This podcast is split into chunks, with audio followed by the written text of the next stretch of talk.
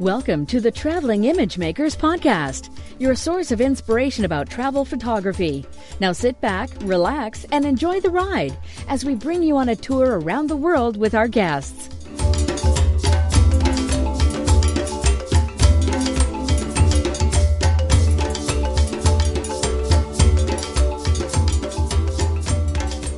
Hello everyone, welcome to another episode of the Traveling Image Makers podcast. I'm your host, Ugo Cei, and today it's uh, just me doing this episode because my co-host, my usual co-host, Ralph Velasco, uh, at this very moment is in India, and it's uh, late at night there, so he was just pretty tired after a whole day of touring and shooting, so uh, he left me alone to do this uh, interview, but uh, I mean, I'm very, very happy to be interviewing uh, just a, a great guy, uh, Marc de Tollenaere. Uh, Marc, hello.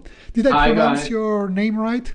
So, hi, Ugo. Thank you for inviting me. So, yeah, you pronounce it correctly, but there are two ways. Uh, the Tollenaere uh, in French or the Tollenaere in Flemish. Okay. So you can choose between the two versions. Uh, but you you live in Venice, right? And today right. we will be mostly talking about Venice. But you are not born in Venice, I think. Where, where does that does that where does that name come from? So my name is a Belgian name. So half of my family comes from Belgium, mm-hmm. and my father still lives in Brussels. Um, but I was not born in Italy, and I was not born in Belgium as well. I was born in Libya. Oh, interesting. Yeah. So, and this is a, an important part of my of what I'm doing in photography too, because uh, it's a uh, it's a sort of ironic thing uh, because I've been moving uh, house for so far for twenty-nine times since my childhood, and. Um, Um, and I'm now running a personal project in Venice about uh, the nations inside their houses. So for me, it's a way uh, to see how people live in houses that are extremely, extremely old, full of history, probably because I never had one. Yeah, let's. Uh, we, we'll talk about your Venetian project in a in a bit, but uh, mm. let me just give our listeners a little bit of your uh, little snippet of your biography, which is quite rich and interesting. So I'll just summarize the the most salient parts. Um, said you're a freelance photographer and you live in Venice, where you do photo tours as well. So we will have time to talk about those.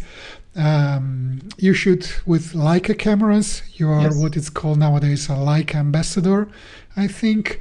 Uh, and you studied with some really interesting photographers like uh, David Alan Harvey, uh, Kent Colberstein, Bob Sasha, uh, people who work for Magnum, National Geographic, and so on. So quite a uh, some really uh, outstanding names. Uh, looks mm-hmm. like you've learned a lot from them.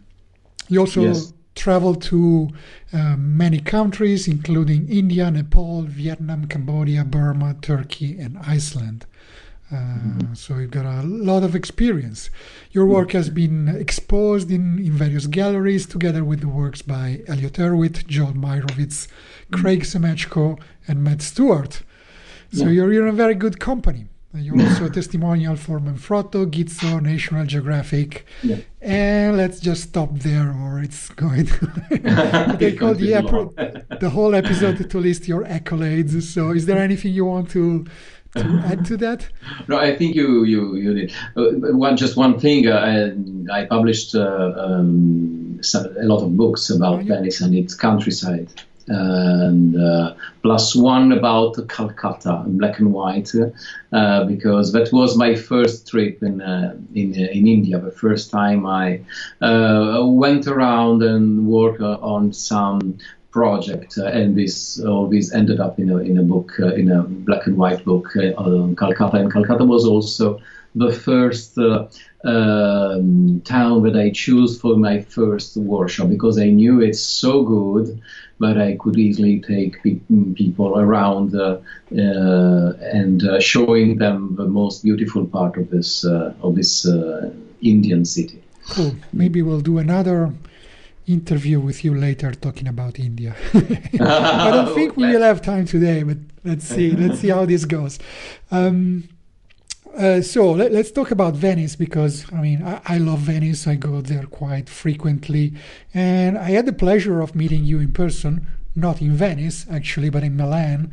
You were there to to do a, a presentation uh, at the Leica store in Milan, and the title of the presentation was Venice Still Dances. So tell us a bit about the topic of that presentation, which I think you already hinted at in, uh, in your introduction, and why does Venice still dance? What do you mean by that? I mean that uh, in Venice, Venice, everybody knows that uh, a city called Venice exists. Everybody, almost everybody in the whole world, is a, it's a famous city because of its history that lasted for eleven centuries.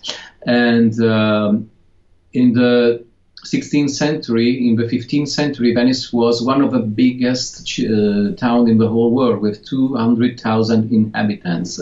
So it was one of the largest uh, um, cities in the whole world. And uh, now there are uh, less than fifty-three thousand uh, inhabitants in Venice, but with uh, every year twenty-seven million tourists. So it's uh, easy to calculate. It gives us uh, more or less uh, five hundred nine tourists uh, for each Venetian.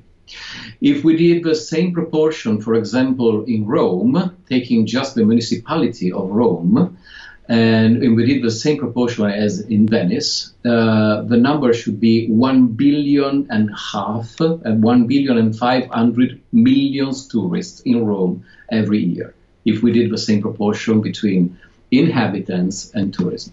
So after this, uh, um, Venice was completely covered by uh, this mass tourism.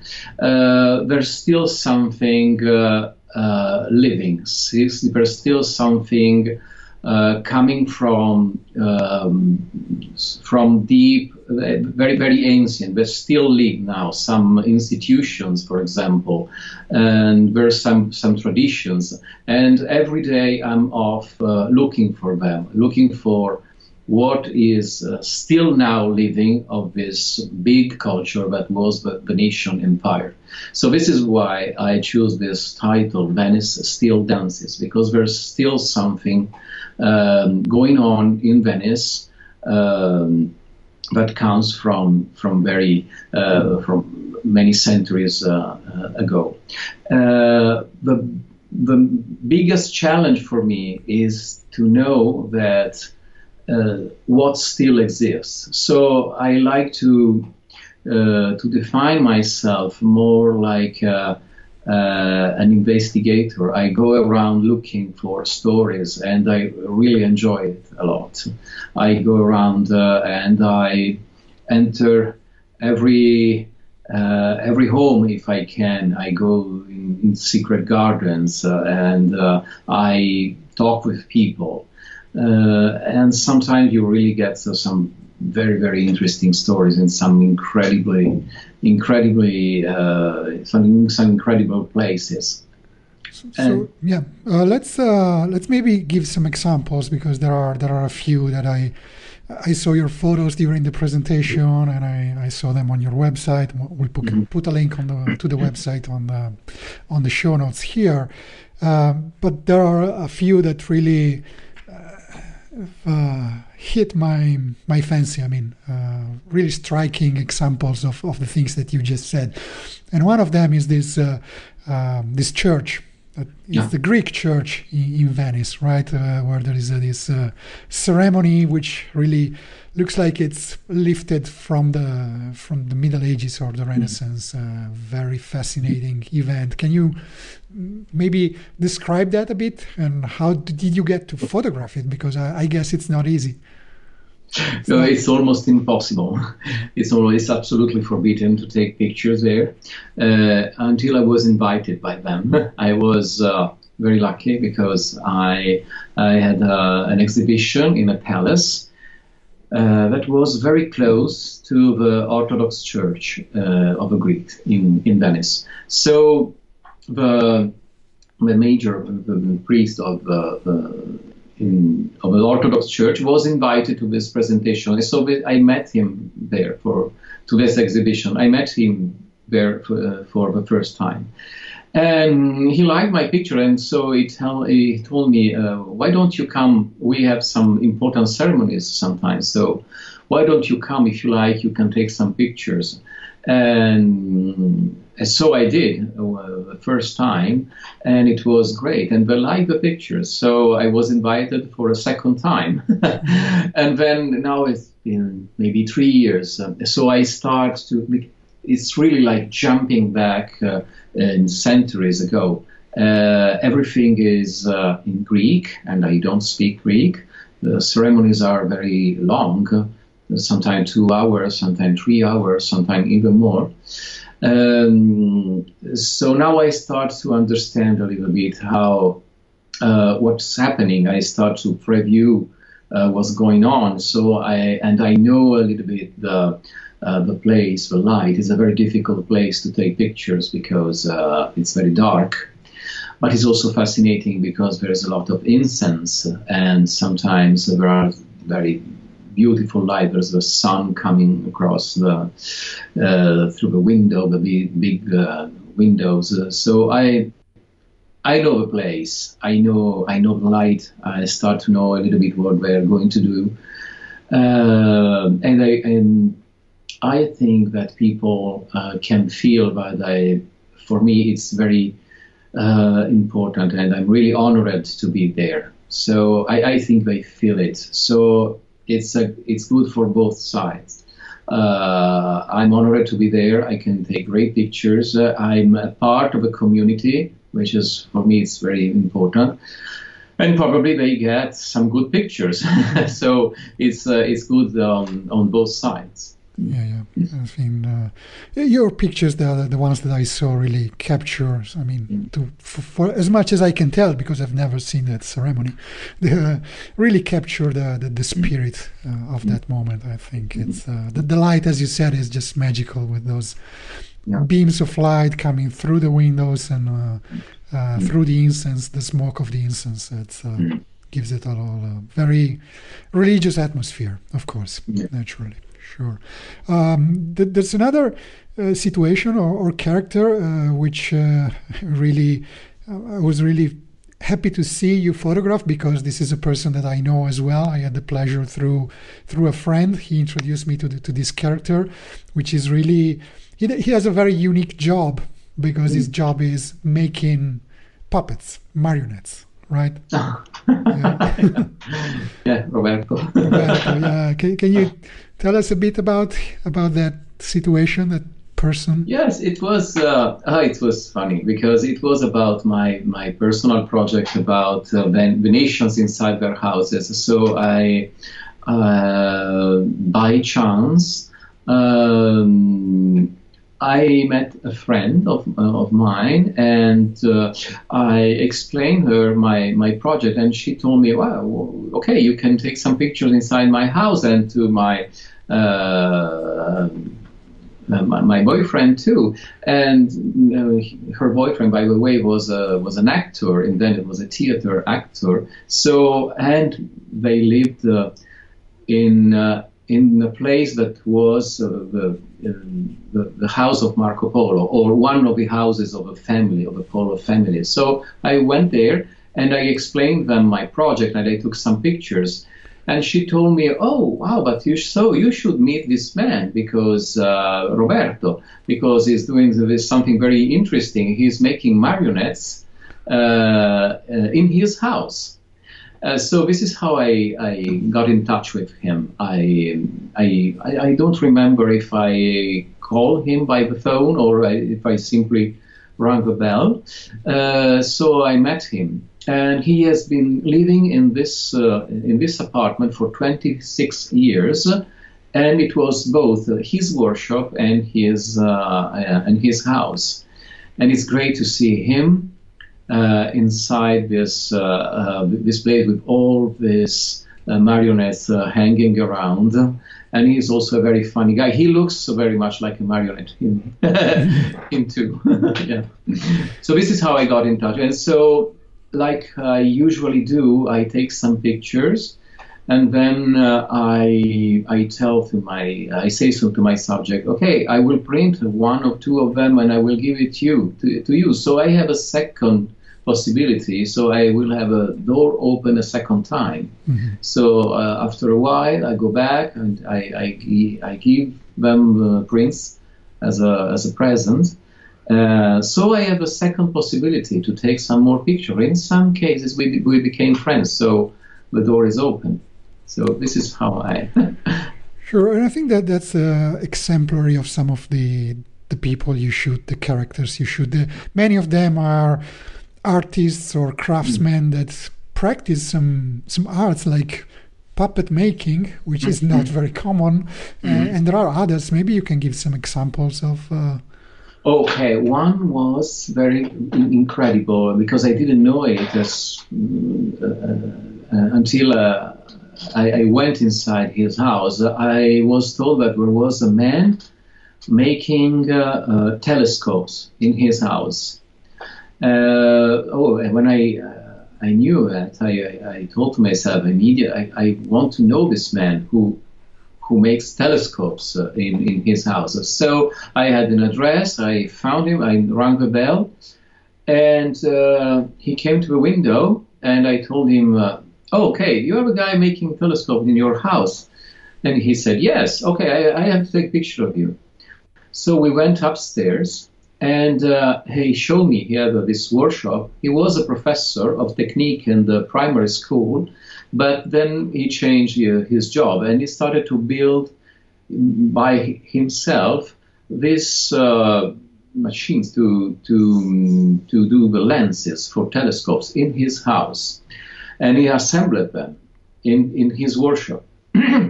And by the way, some of them are very expensive. It's not just for the hobbyists. Some are very very uh, yeah professional. Uh, and I immediately noticed that in his house there were a lot of windows, which is very, which is uncommon in Venice. And his apartment was at, on the top floor. Uh, so I asked him, "Why do you have so many, so many windows around?" Uh, and he told me, "Oh, well, do you know? Don't you know where we are?" Uh, no, I, I said, and he explained me that his apartment, uh, four or five hundred years before, was one of the most important uh, print shop in Venice, where you print books. Venice had a very important tradition for printing in the sixteenth century, in the seventeenth century. And right where he was making telescope, in sixteen ten came Galileo Galilei to print for publishing his book about uh, astrology. So that was incredible, because right where we were, he was making telescope where Galileo Galilei went. He was to, probably the greatest astronomer of the... Uh, exactly. Yeah. Who was the one who invented the telescope, yeah. Or better, he took yeah, an he... Arab uh, Uh, invention and, and went farther uh, using the telescope. I think he was the first one who used the telescope, and he had a um, he tried the telescope on the bell tower of San Marco. There's an evidence of this on the bell tower of San Marco, showing it to the to the Doge, to the chief of Venice. Yeah, I think that the tele the the The looking glass or the telescope was invented mm. in the in the Netherlands, but then Galileo was the first one who used it to to look at the moon and the stars and yeah. Venus and yeah, yeah. Of course, he took some previous uh, yeah, yeah. projects and he went farther. Uh, I think that's the story, more or less. yeah, yeah, more or less. And yeah. that that got him in trouble with the Inquisition, but that's another story. Yes, he was deep in trouble with that. So that, that that's great. This, uh, this, uh, you have a, a long list of amazing stories about those those people, and we of course cannot spend the whole the whole time talking about them. But I would just like to to, to understand I mean, uh, in the case of the Greek church, you cannot just go there. It's, it's forbidden, right? You need yep. a connection.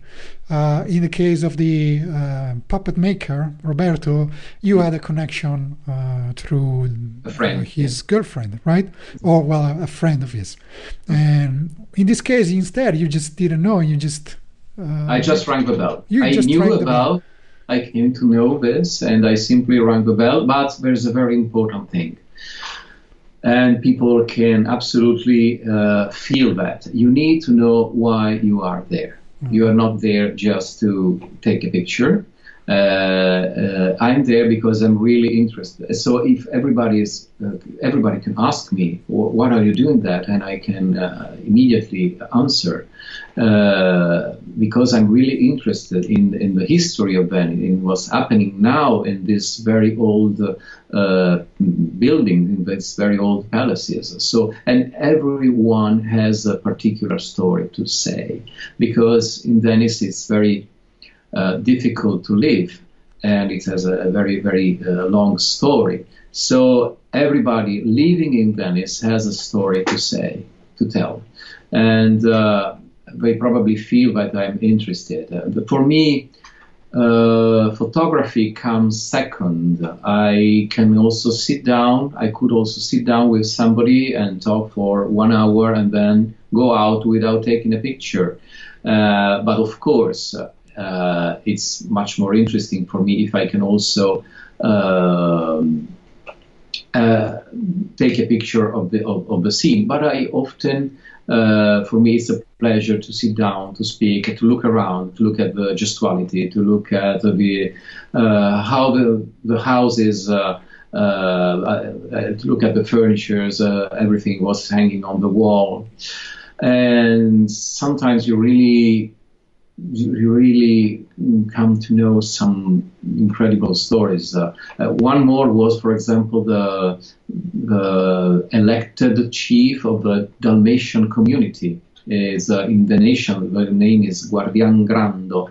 Is uh, the, the let's, let's say the president of the of the Dalmatian community, from people coming from the ex-Yugoslavia coast.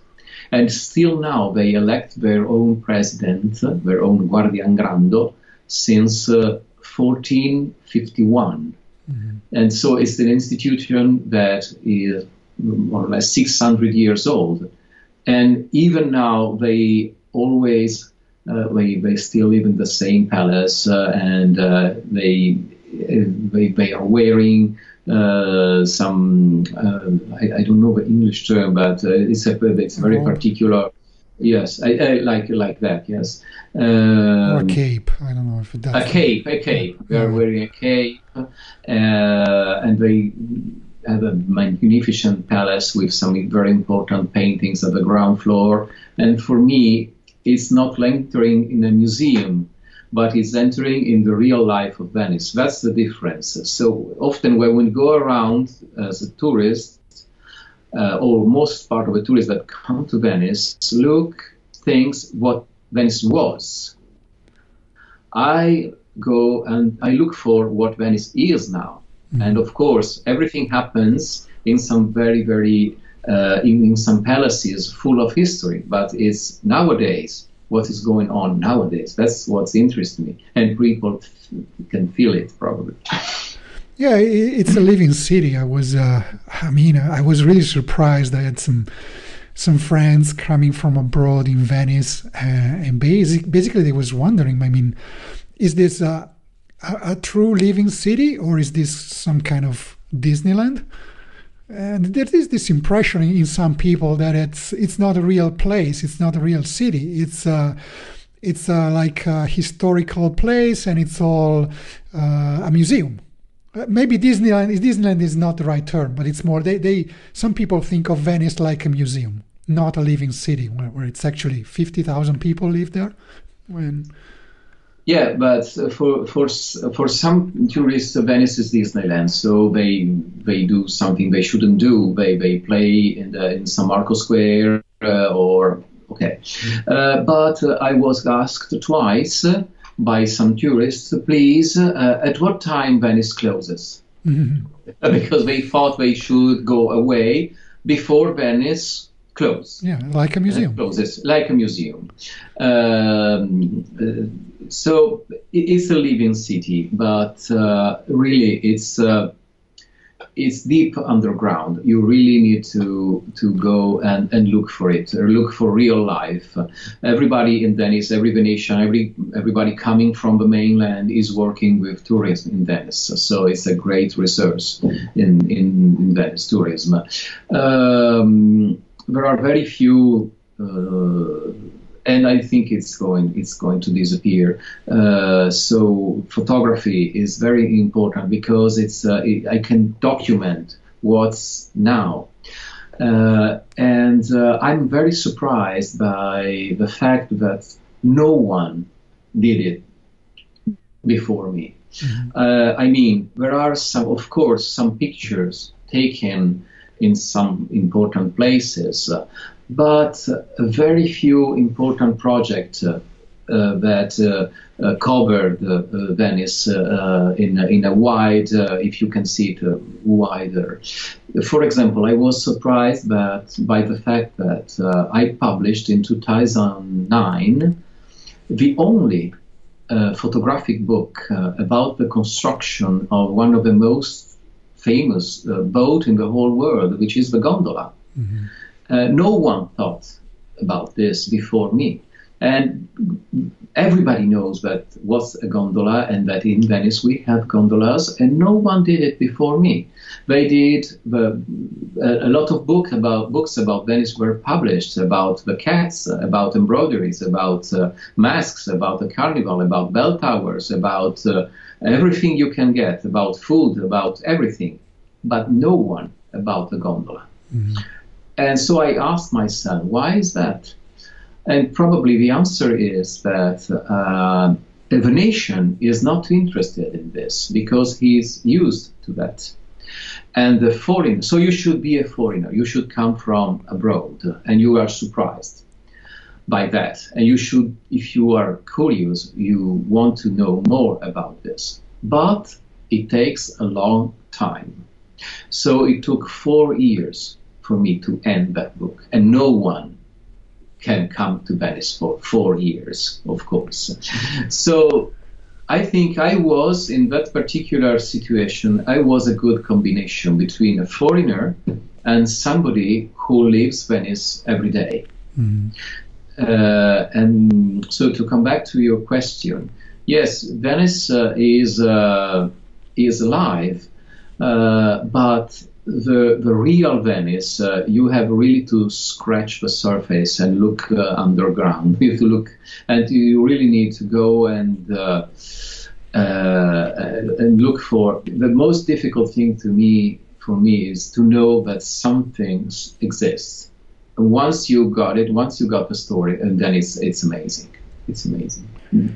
Great. But, and of course, we cannot uh, expect that tourists who are there for mm. one, two days, or even a week would be able to, to scratch the surface and know that mm. there is something. But maybe you can help them scratch that surface in fun, yeah. just giving you in, yeah, if you want to talk about your workshops. yeah. No, of course. This is, this is the main... Well, my main goal and what I try to do during a during a photo tour in Venice. Uh, Sometimes I'm asked to hold a photo tour just to uh, to explain how the camera, uh, our camera, uh, the settings of the camera. Sometimes I'm asked to, most most time I'm asked to show Venice off, off the beaten path. Uh, and so this is, which is great because uh, Venice is a labyrinth, and so if you don't want to get lost, uh, you, you you need a guide to go around and to. Um, if you don't want to waste your time, you need a guide to to go in some of the most beautiful places off the beaten path. Um, and sometimes I'm asked to see something that people can see on my website. Uh, so some character, some subject that I photograph, uh, we became friends. So sometimes it's possible to go inside some workshops, for example, or it's possible to go in uh, uh, uh, to, to, to, to meet somebody on the street and to take a portrait, uh, or uh, I can explain some uh, about uh, a lot about the history of Venice. And so Uh, a palace you would probably pass by and uh, don't notice, uh, it can become uh, something extremely interesting. And uh, I speak, a, a very good thing is that I learned to speak Venetian, so a lot of uh, uh, doors are open, because it's, that's very that's very important. Uh, uh, I I really feel, and people really feel me like Uh, And an, an inhabitant, not like a foreigner. So a lot of door, uh, doors are open. This is the kind of a goal in what I try to do uh, in uh, during a, a photo tour. Uh, people coming with me, joining me in a photo tour, uh, which which are private. It's just for one person or two person or three person, three friends. Uh, everybody joining me, joining me in a, in a photo tour can feel that for a while they become really a part of a real life uh, of, of Venice. Yeah, sure. Um, I, I will put a link to your uh, tours page so people can, if they come to Venice, I mean, highly recommended to yeah. contact you and join one Thank of your you. tours, which are very affordable, by the way, so people can just yeah. go there for two hours with you and and have mm-hmm. a feeling for the what lies behind the surface, so yeah. to speak. Um, so I would like to talk a little bit about equipment, because we mentioned you are a Leica ambassador, and we yeah. met at the Leica store in Milan, and we met in Venice again, and I was uh, touring uh, kind of a heavy camera, and you yeah. were with your very compact Small. Leica camera. So uh, can you talk a little bit about your your typical setup when you go around, you, you go shoot those places, those people, what kind of camera you bring, and what kind of equipment you re- recommend that people bring, what your modus operandi, so to speak?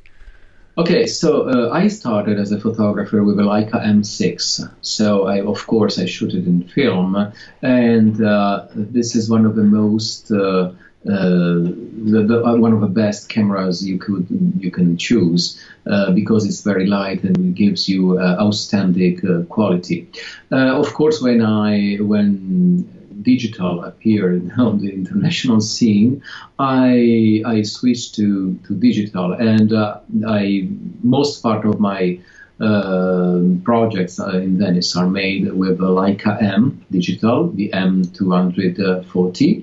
Now there's a, the new Leica M ten. Um, I have a Leica S L, uh, every uh, which is a mirrorless, and uh, my small Leica C L, which is uh, was recently released, and that now I'm using most uh, part of the time because it's very light, and um, it can mm, allow you to go up with I S O up to sixteen hundred and also thirty-two hundred I S O. And it has an outstanding uh, um, quality uh, with the zoom. I often use the eighteen fifty-six uh, uh, zoom. Uh, so it's very light. You can carry it with you. you we can take it with you every every day. Uh, it has a very beautiful um, view electronic viewfinder, which which helps a lot because it can give you immediately Uh, the result before taking the picture. So inside the viewfinder you see immediately uh, if the picture is too bright or too dark. So my my usual equipment is uh, now a Leica C L with uh, with a zoom uh, eighteen fifty-six. I also use a Leica S L uh, for some assignments uh, and also when I need to go Uh, with a wider angle, because it's a full frame, so uh, twenty-four millimeters is a twenty-four millimeters. Yeah. Uh, with a with a Leica C L instead, uh, eighteen millimeters is a, a twenty-eight. It's uh, corresponding to a twenty-eight. So every time I need a wider lens, I go with a S L. And I also like, I still like to take pictures in film, in black and white film, because I can do that, because I know how to do it, and I develop myself, and then I scan and I print it uh, with uh, um, inject that I turn into uh, an inkjet printer with seven um, scale of gray, uh, which is a, so it's not a color printer, but it's a black and white printer. A, a little bit of a provocative question. And I know you shoot a lot in black and white, I would say almost exclusively. Uh, do you think you are, I mean, there's There is color in Venice. There is a lot of color in Venice. If you go to Burano, for example, okay. There's all color. So do, do you think people are looking at your photos, they are missing a little bit of Venice color when you see a lot of black and white pictures? Uh, well, of course, Burano is uh, the, the island with colored houses. So, uh, but I, when I even when I go to Burano, I I look for. Um, for lines, for geometries, for uh, a subject. Uh, one of my mentors, uh, David Alan Harvey, used to say that uh, when he published the book, he is one of the best photographers in the whole world, the best color photographers in the whole world, and when he makes the layout for a, a book in color, he converted all the picture in black and white because she wanted to be sure where he got some pictures and not just color picture, because often color gets in the way. Mm-hmm. So for me, uh, to sublimate the color is uh, is hard work, and uh, maybe for somebody else it's easier, but for me, uh, I choose black and white because it allows me to take pictures in every condition of, of light and in, at every hour of, of, of the day. Uh, of course, Burano is very colorful, but uh, and today, for example, it was a very beautiful day in Venice with very beautiful light. But it's uh, not often like this in Venice. Often it's a little bit foggy, and um, you can't take pictures only when the you have a good light. You need to turn a bad light in your favor, and I can do it much better uh, in black and white than rather than in in color. So maybe whoever looking at my picture can miss something about the color, but I think they could get more the soul of Venice and uh, something about uh, uh, the, the real, the real Venice. Uh, in, Maybe something is happening in Venice with a bad light, but I can catch it in black and white. I couldn't do this in in uh, in color. And let's face it, I mean, uh, we've seen uh, bazillion photos of Burano in color. in uh, uh, color. We haven't seen very few of them in black and white. So if you manage to do a great black and white shot of Burano, I, I can send some of yeah. you. Some, we'll we'll be you. happy to, to see them. We'll okay. put them in the, in the post because uh, that's, okay, uh, will. It's easy. It's kind of easy to take a photo of Burano in color. It's so beautiful and so colorful. It's much harder mm. to do it in black and white, I believe. Yeah. And if you manage to do that, then it means that you're really good. Uh, but the challenge in Venice is not to be banal. That's yeah. the point. You can take uh, uh, you can take uh, good pictures very badly in Venice. I mean, it's uh, um, everybody is taking the same picture. I, I was very surprised one day. I by chance I googled um, and I I was on Google and uh, I I, saw, I noticed uh, which are the most photographed areas of Venice. And the first one was, of course, San Marco Square. But I was very surprised by the second one, which is a completely anonymous statue, uh, not far from the San Marco Square. And it's just because all the boats with the tourists uh, stop a few meters away the statue. So everybody is going Uh, is getting off the, the the boats and taking picture of this statue, which is absolutely anonymous. It has nothing to do with the history of Venice, but that's the second most photographed place of Venice. Just curious, which statue is that? The statue of the king of uh, Savoya, oh, Vittorio okay. Manusini. The, the, the horse. Uh, the horse. The horse he's riding a horse. Yeah, yes. yeah, that's, can, yeah that, that's a very busy place with all the stuff. And people got to get off there, and I, I would. I, I don't think I ever took a photo of that statue. I mean, okay, great. Also because I mean, every town in Italy not every town, but every city in Italy has at least one equestrian statue of one of yeah. our kings. So they say, okay, it's just another one. Why should I? Why would I photograph that? Interesting. um, I, I would like to add something about the equipment topic and the fact of uh, being nimble, being light, which mm. in Venice is very important. I mean, the the best way to go around in Venice is on foot, and you have to walk a lot. And you might think that Venice is all flat, but there are actually thousands of bridges. To yeah. go from A to B, you have to cross yeah. ten, twenty bridges sometimes. So Absolutely. a lot of walking. So I, I recommend every everybody who comes to Venice with me, do not bring a backpack mm-hmm. and put two cameras and four lenses inside that backpack, because before the end of the day, you will be dead. Yeah. Yes. Come and with one camera, one lens. One camera, one bag, lens, yeah. and that's it. And of course, I need to think uh, very carefully about my equipment, because uh, uh, maybe if I did it one day, okay, I, I saw, I had some customers, uh, I remember now a German customer who went around with uh, two Leica S L, one with a zoom twenty-four ninety, and the other one was a ninety two eighty, and with a huge Gitzo tripod. So he was going around Venice with that. But okay, it's one day, but I can't do it uh, three hundred days in a year. I couldn't do that.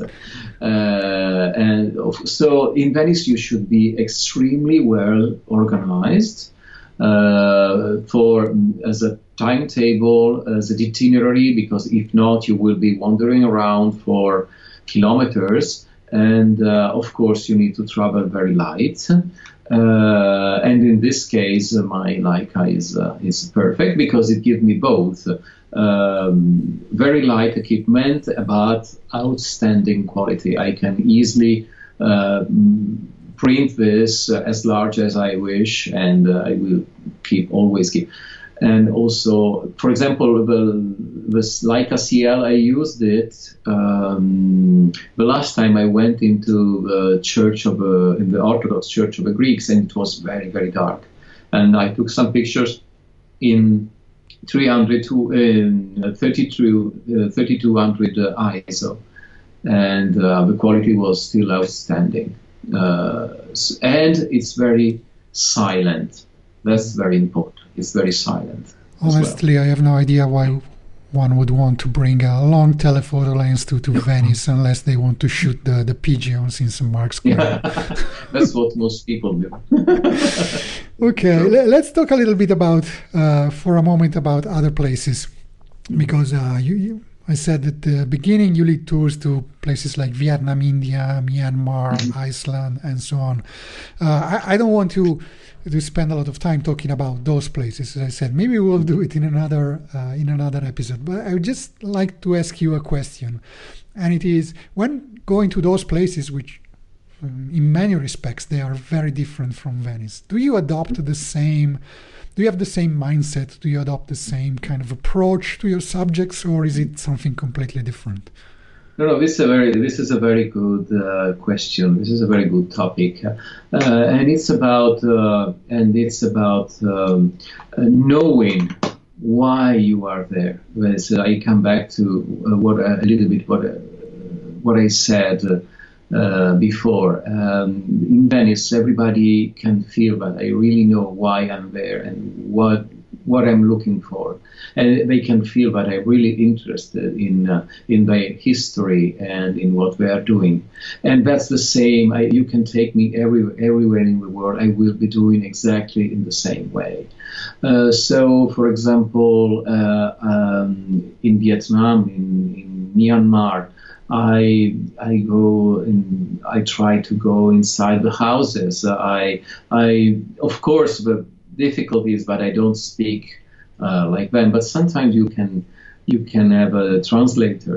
Uh, but I I, you, I can I could show you some pictures taken in Myanmar and in Venice, and of course the subjects are different, but the uh, what's uh, the meaning is is always the same. I always look for the, the same the same things uh, every, everywhere, and that's very important. Um, I often say this to my students.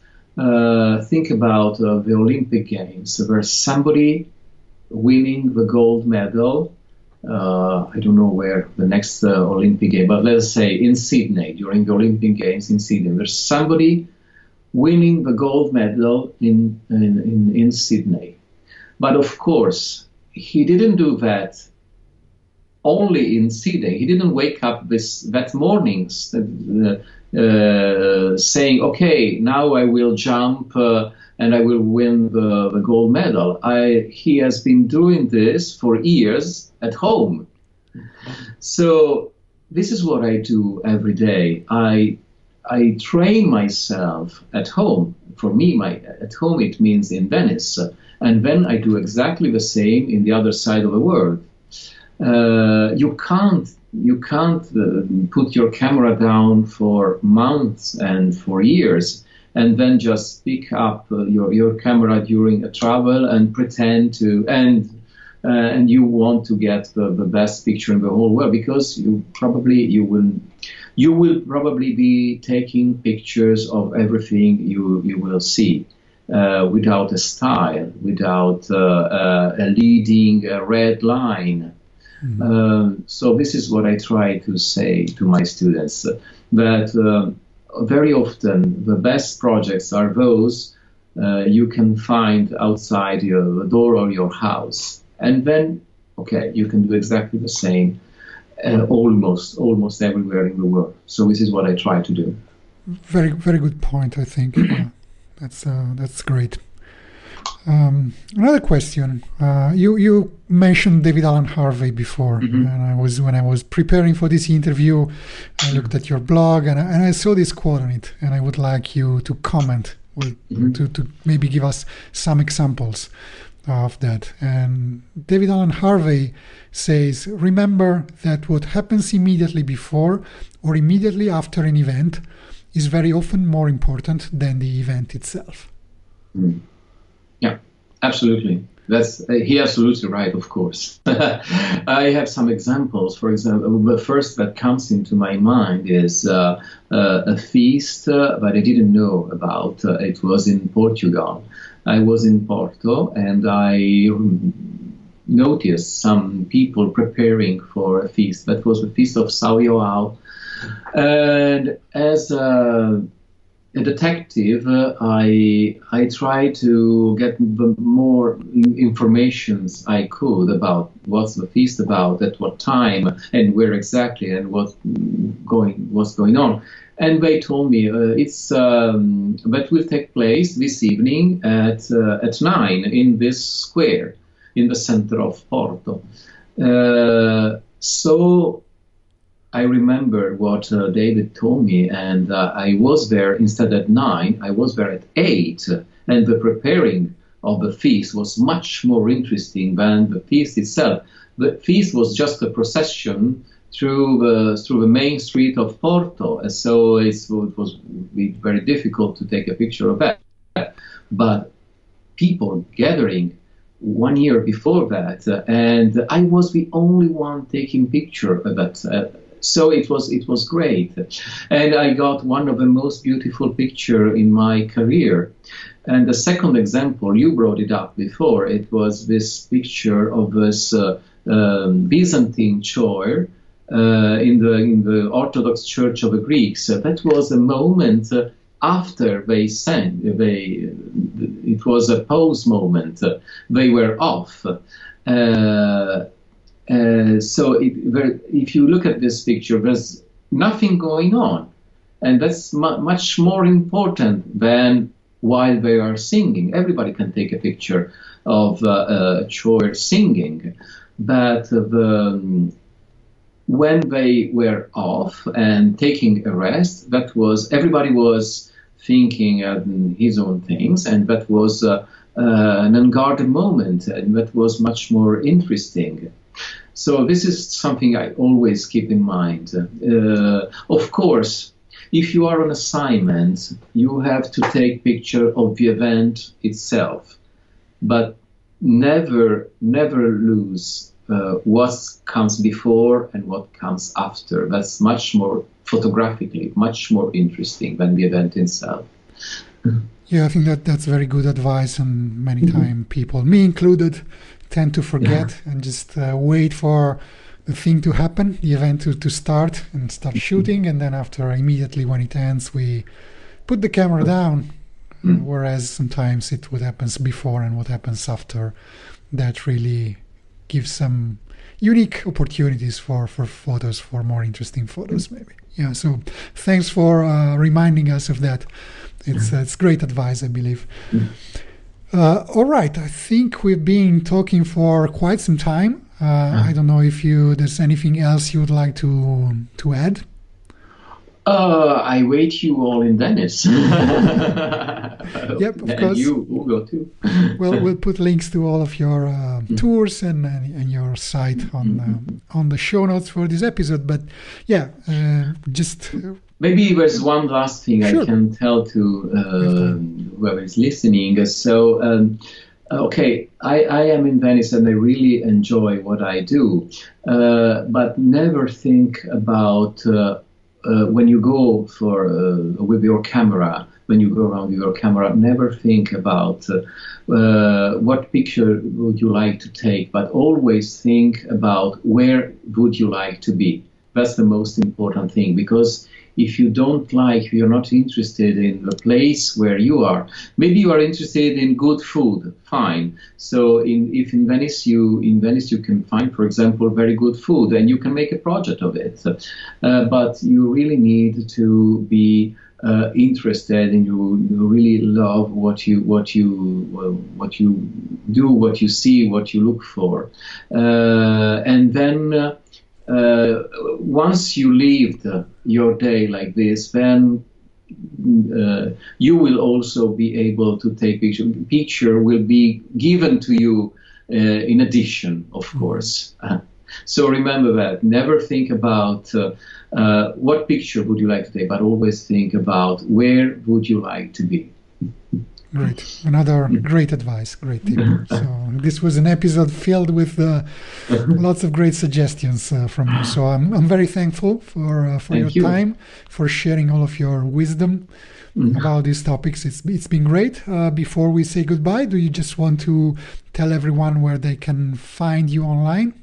They can find me online on my website for photo tours in Venice. It's uh, uh, Photo Walks in Venice.